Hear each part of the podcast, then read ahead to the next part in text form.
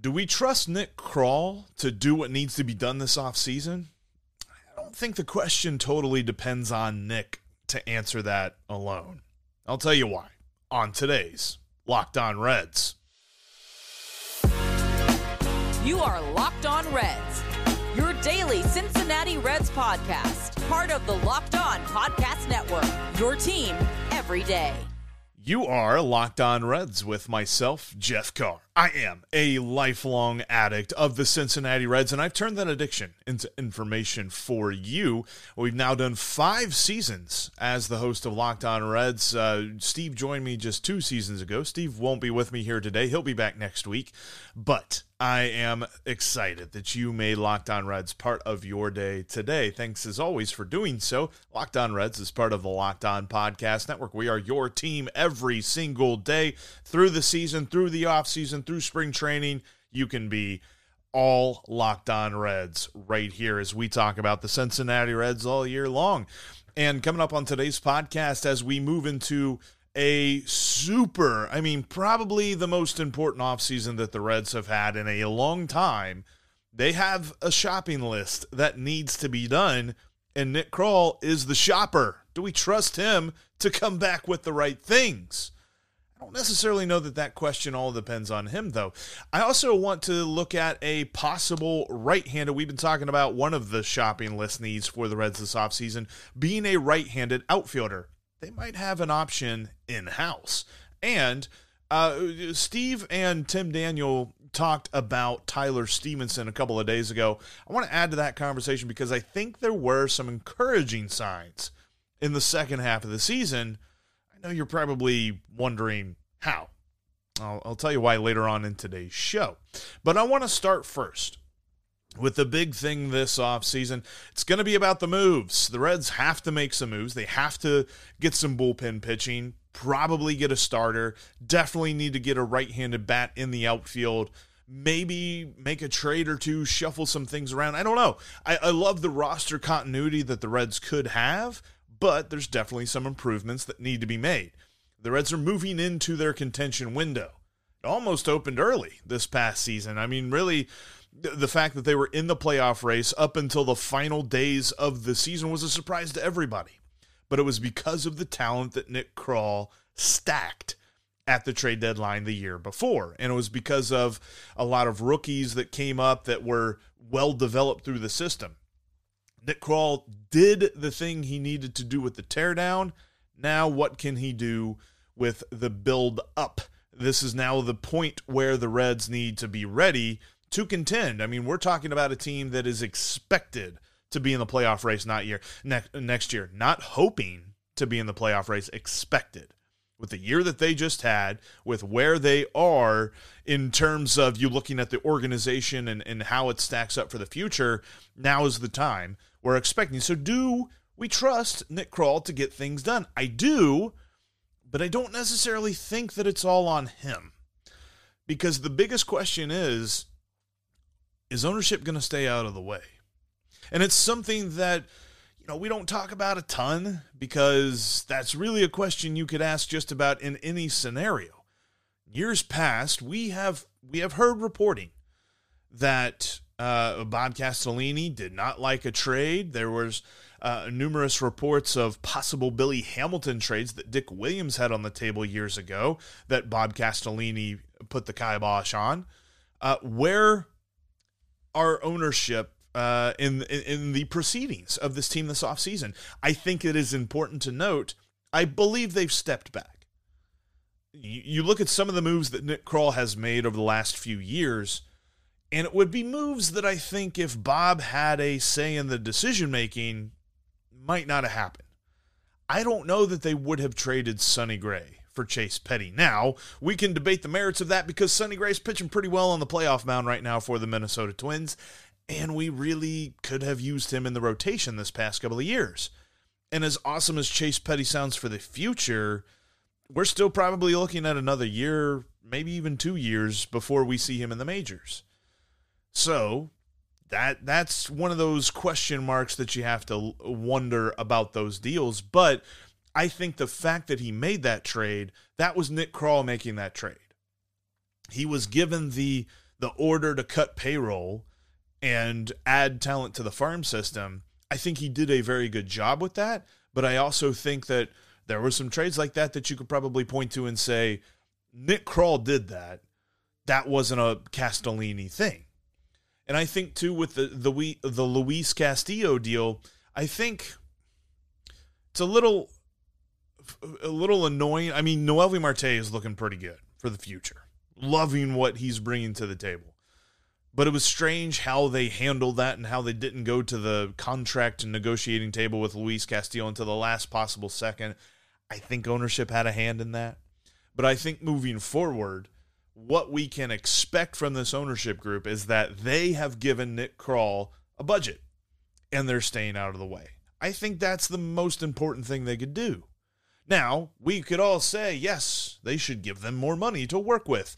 And I do believe that we will see the Reds spend money this offseason. They have cut so much money from the books as opposed to just two years ago. Remember, the Reds' payroll was almost 120 million two years ago. I think this year it might be like around the 40s, 40 million dollars if they don't make any big moves this offseason. So I expect them to spend. They are in the point of this uh, rebuild now where you're adding talent, where you're finding the margins that you need to build within, and you're making the financial commitments to build within that margin. I think Nick Krall knows how to find those deals. He knows how to find whether it be the free agent signing or the trade that needs to happen. I think Nick Krall is well equipped to do that. The question is, is ownership going to get out of the way? I believe they are. I, I just I, I I there's a little bit more of like I've seen some of those factors and I've seen some of those things happen that have led me to believe that that'll be the case. But Nick Krall now is the focal point because you make the you make the deals to get the talent. Now, can you make the deals to get the talent that is necessary? Everybody's asking, and I think the the big question is should he have gone out and gotten more players at the trade deadline? Should he gotten more pitchers at the trade deadline? And in the focus of would they have made the playoffs with more pitching? The answer is yes. But the question does not allow for the ability to say what was the goal? Because the goal was not to get to the playoffs at all costs last year. Just wasn't. The goal is for 2024. And when you look at it through that lens, his moves make sense It's still fair to question whether he should have, but I, I really think that at the end of the day, any move Nick Krall was making was more targeted to 2024 than it was just for 2023. Even look at Sam Moll. Look at Darth Maule. Dude's under contract for multiple years. And yeah, he was the only move, and you probably would have liked to see more, but you're talking about a lefty for this bullpen that is a guy that I think I at least trust to be part of the bullpen moving forward. Got a lot of fun episodes coming up about who do we trust to be part of this team moving forward. The bullpen's going to be an interesting one because I think it's going to surprise some people. But Sam Moll, I'm going to put him in the trust category. And I think that that was a good get by Nick Krall. But again, the moves were for next year. The moves were not for this year. They, they were looking for, you know, uh, going back a couple of years ago, whenever they acquired Trevor Bauer at the trade deadline, they acquired him because he had multiple years of control left. They were not going to get a rental player for a young prospect who could help them in the future. And I think that that period of time becomes this year. I think if you're coming into the trade deadline and the Reds need to make a move or two, they will make that this year. That was not last year, though. And that's where I follow, that's where I fall into the I trust Nick Krall for the future. And I also trust that ownership will step out of the way and let him do his job. You know, the Reds may have a viable outfield option from the right handed side of the plate in their organization for next year. I'll tell you who that is and why coming up next. Before we get to that, I want to tell you about one of today's sponsors, and that is actually Ibotta. Sorry, wrong thing there. That is Ibotta. It's football season after all, so that means pizza, wings, and maybe even some buffalo chicken dip. Whatever you prefer at your tailgate, go all in and get cash back on every purchase with Ibotta. Ibotta gives you cash back on hundreds of grocery items from produce to personal care to pantry goods so that you can make beating inflation, you can make sure that you're beating inflation no matter what you're purchasing. You can either link your loyalty account or upload your receipt after you shop and get your cash back. It's that easy. The average Ibotta user earns $120 a year. That could cover the cost of an entire shopping trip, or you could use that cash back to make a little trip, maybe a weekend trip or something like that. Uh, or you can uh, go get yourself a fancy dinner or maybe even tickets to that next sporting event that you've been looking at. Other apps will give you points, and those don't amount to much. But with Ibotta, you get real cash back that you can cash out into your bank account, PayPal, or gift cards. You can earn cash back on hundreds of online brands and retailers too when you start with Ibotta, including places like Lowe's, Macy's, Sephora, Best Buy, and more.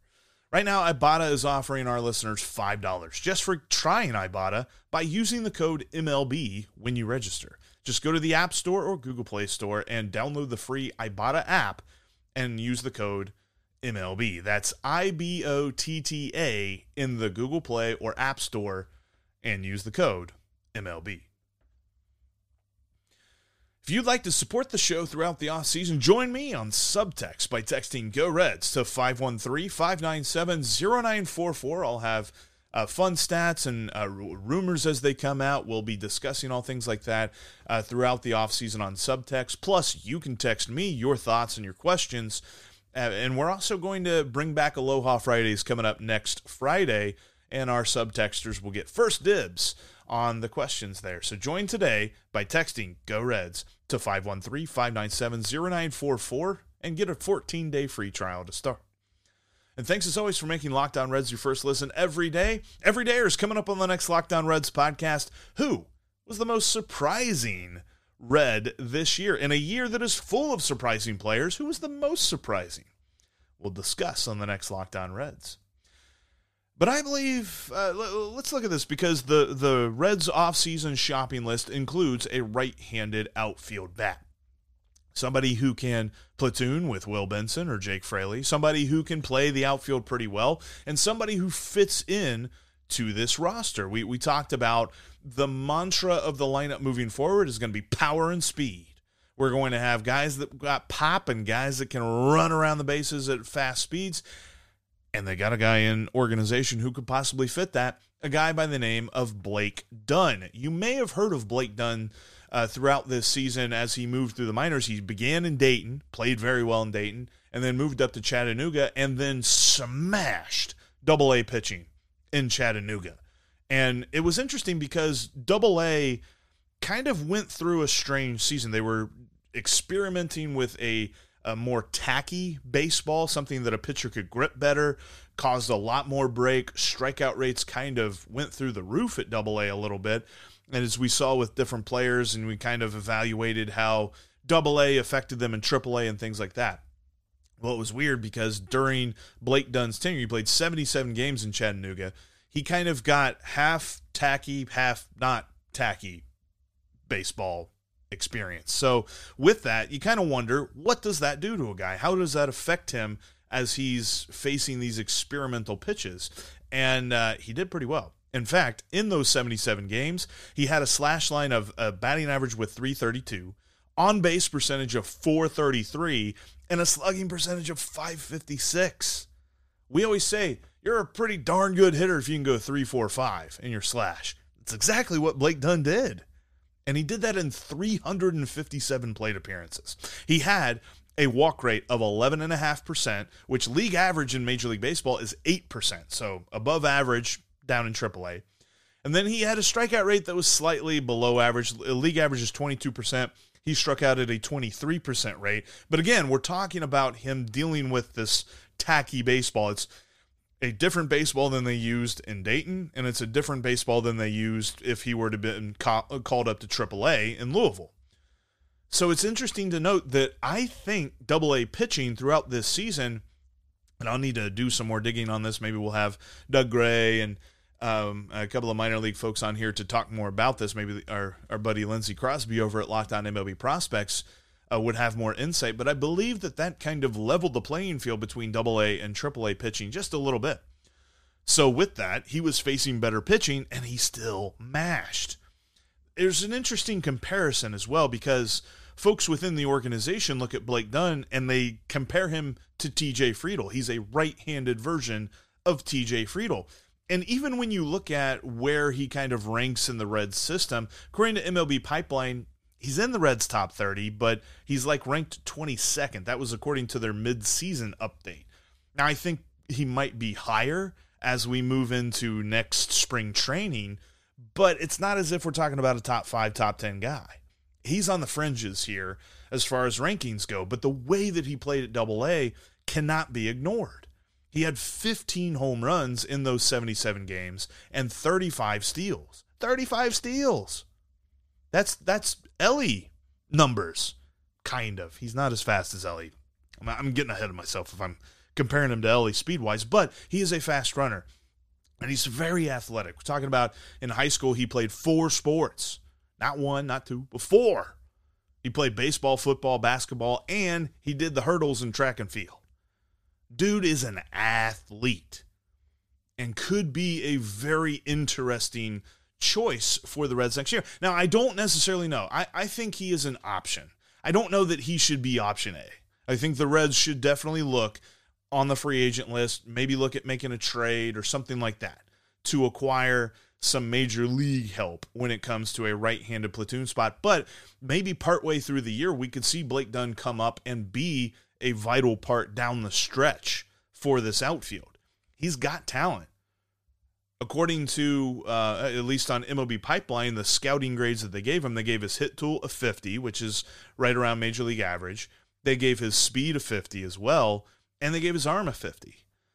They think that this guy could probably be a viable major leaguer, although his overall scout tool, he got a 40 on the 20 to 80 uh, scale. But I think that he's developing more. I think Blake Dunn is a guy that, like I said, uh, he was low in the rankings, but could he be a TJ Friedl type dude? Because as TJ Friedl came up through the red system, nobody looked at him and said, surefire everyday outfielder.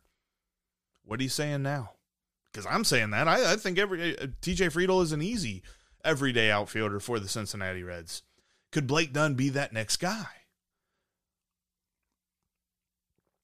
I, I, I think that it's definitely not in the category of surefire outfielder for the Reds, but I think he could be an intriguing option.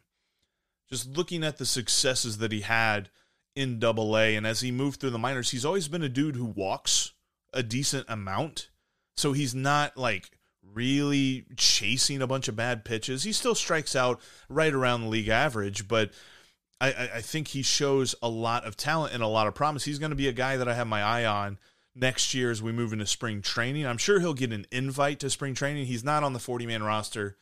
Uh, he's not even Rule 5 eligible until next December, so he doesn't have to be added to the 40 man roster this offseason. But he could be a guy who plays himself into some major league playing time next year. He's 25 years old. He was drafted in the 2021 draft in the 15th round. So he's never he's never really been a guy that has just been like bam, look at me. I'm a huge prospect. I'm, I'm going to be this game changing dude. But I think he's had to work to get where he is. And he's coming from a very athletic background, which really intrigues me. I think he fits perfectly on this roster if he is able to come up and, and hit and, and, and translate some of that power. I don't necessarily think he's going to be a 15 homer type dude in the majors, but could he be a 10 homer dude? 10 homer guy with good defense and you know he's stealing you some bases and a, and a nuisance on the base paths that could be very valuable for this team moving forward because i think the reds do pretty well in the power department with the guys that they already have up. They don't necessarily have to call up another home run hitting guy. They can call up a dude that's going to be on base when those homers get hit. And i think blake dunn could definitely be that dude especially against left-handed pitching so I, I think he is an intriguing option. Not plan A by any stretch of the imagination, but I would love to see a little bit more from Blake Dunn next year. He probably plays a little bit in AAA before he gets the call, but I think he'll get the call at some point next year. Like I said, he's going to be like 26 years old. So We're not talking about a super young dude that the Reds have rushed through the system. You know, a, a, couple of days ago, I was off, um, and Steve and, and Tim Daniel from Late Night Reds uh, stepped in to talk with Steve about uh, Tyler Stephenson. And I want to add in why I think he showed signs of emerging from the ashes of a down year in the second half of last season. I'll tell you why coming up next. Before we do that, though, wanted to talk about one of our other sponsors today, and that is FanDuel. FanDuel's got a lot of great uh, bets when it comes to the uh, MLB postseason, when it comes to NFL stuff that's going on. And of course, you had uh, Thursday night football last night. You got a lot of great football going on this weekend, and between college and, and pro and all that great stuff. And they've got amazing promos throughout the football season over at FanDuel. In fact, if you're a new customer, right now you can bet $5 and you can get $200 back in bonus bets guaranteed. You don't even have to win. You just bet $5 if you're a brand new customer and you get 200 bonus bets, $200 in bonus bets guaranteed right then and there. Now is the best time to join FanDuel. I'm telling you, there's so many fun things and and I had to think, and now um, I was totally wrong on this, but I had a I, I picked the wild card series. The only one that I got right was the Phillies. I had the Brewers winning. I had the Rays winning, and I had the Blue Jays winning. Yeah. But you can put together fun parlays like that and probably do better at it than me over at FanDuel. Just visit fanduel.com slash locked on and you can get in on all the action. FanDuel is an official partner of both the NFL and Major League Baseball. You can follow us in between episodes. You can follow me on Twitter at Jeff Carr with three F's or X or whatever you want to call it. Uh, I'm on there. I'm on TikTok as well. I believe my TikTok username is uh, the same at Jeff Carr with three F's. I should probably look that up before I shout that out. Um, but yeah, I'm on TikTok as well. Uh, you can also join the Locked On Reds community on Discord.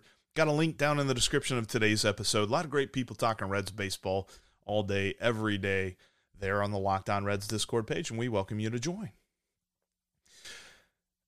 Two days ago, um, I was off, turning 34, uh, and uh, Tim Daniel joined Steve to talk about Tyler Stephenson. and they said the obvious. They said they said what happened. Right, it was a bad year. Tyler Stephenson did not have a good season last year. In fact, one of the things we like to talk about, and we always we use these whenever uh, you know people like to say Joey Votto's overpaid. If you go to Fangraphs, they have a metric just of value where they take a player's performance and they translate it into a dollar value in millions. And Joey has far and away exceeded the value of his own contract. But when it comes to Tyler Stephenson this past year, according to that value metric, he was worth negative five and a half million dollars to the Reds. He had a bad year. I mean, any stretch of the imagination. I'm not I'm not here to say this was a good year for Tyler Stephenson, but I saw some signs the second half of the year. And, and, and really, the second half is gratuitous. For some reason, when I split it up in my mind, I think of July 4th. I really think of, and I don't know how you feel about this, but like even growing up, when I was a kid, and it was summer break and I was thinking, man, up until July 4th, that's the first half of summer because it felt like after July 4th, summer went by like that. And it felt like that this year for baseball as well. Like it felt like yesterday was July 4th. But okay, so that's where my mind went with this. So bear with me there. So July 4th is the deline- uh, the delineation, the it's the point that I'm using here trying to think of a big word and it's not working. Um, July 4th is where I, am breaking down Tyler Stephenson's season because really before that, we know what he was. He was kind of just a singles hitter, just hitting it on the ground, hoping it got through the infield, not really doing much at the plate. And I'm kind of looking at the plate wise because I was able to break this up on the hitting perspective. I couldn't quite break it up fielding wise. That's going to be a whole nother conversation, really. And I'm just focusing on Tyler Stephenson here at the plate but before July 4th, a, a interesting note when you look at his plate discipline, he was making contact on strikes 83% of the time before July 4th. After July 4th, he made contact on strikes 87% of the time. So there's a little bit of uptick there. The thing that that I get that, this blows me away before July 4th, Tyler Stephenson was being overly selective at the plate, like almost too selective. Because before July 4th, he only swung at 57% of the pitches that were in the zone. 57. Think about that. It is a is a strike, is a pitch that is in the zone. He was only swinging at that 57% of the time.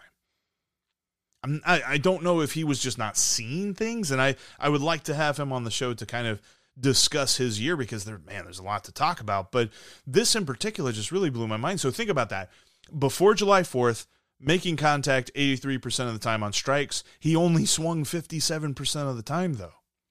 So then you see after July 4th, the contact rate increases, so does the swinging percentage. So after July 4th, on pitches inside the zone, Tyler Stephenson swung at 71%. He went from only swinging 57% of the time at strikes to 71% of the time.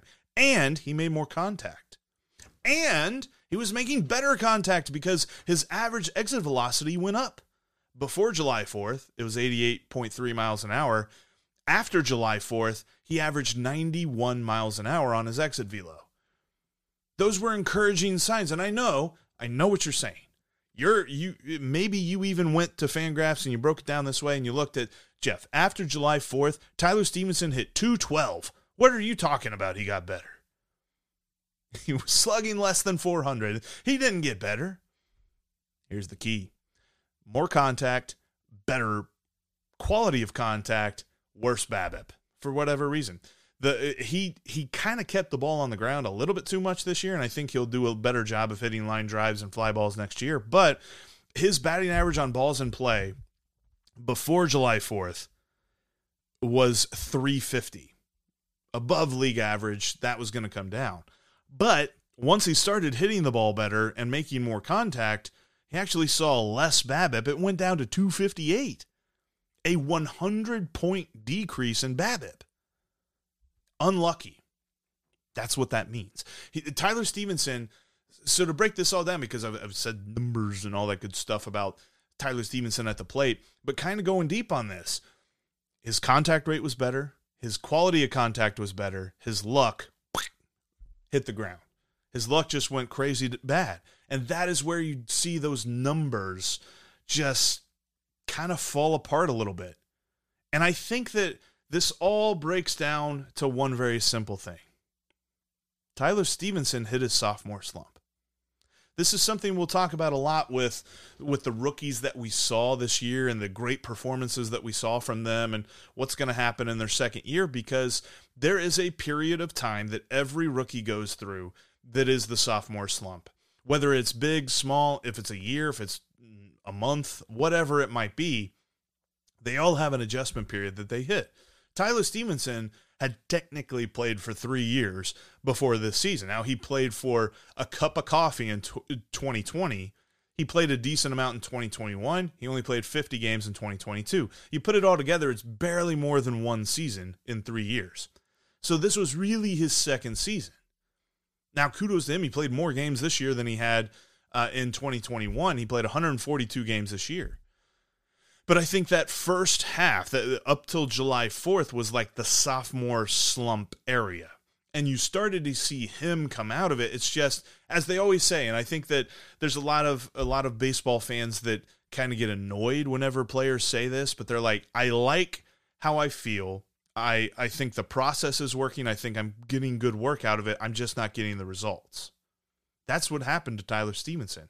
He started to see better um, he started to hit the ball better, see the ball better, make better contact.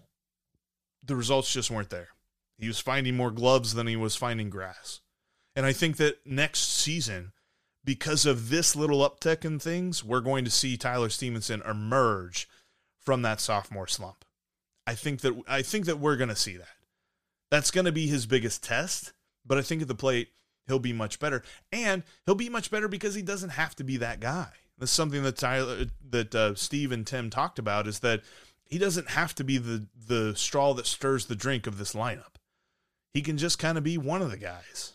And I think that's going to benefit him. And I think that he's going to stick at catcher, and that's going to benefit him too. But that'll wrap up this edition of Locked On Reds. Thank you so much for joining me here today. And, and, thanks to those of you that are everydayers. Coming up on the next podcast, for those of you who are everydayers, we are going to look at the most surprising Reds player of 2023. I'm sure everybody's going to have the exact same opinion and completely agree with me on that.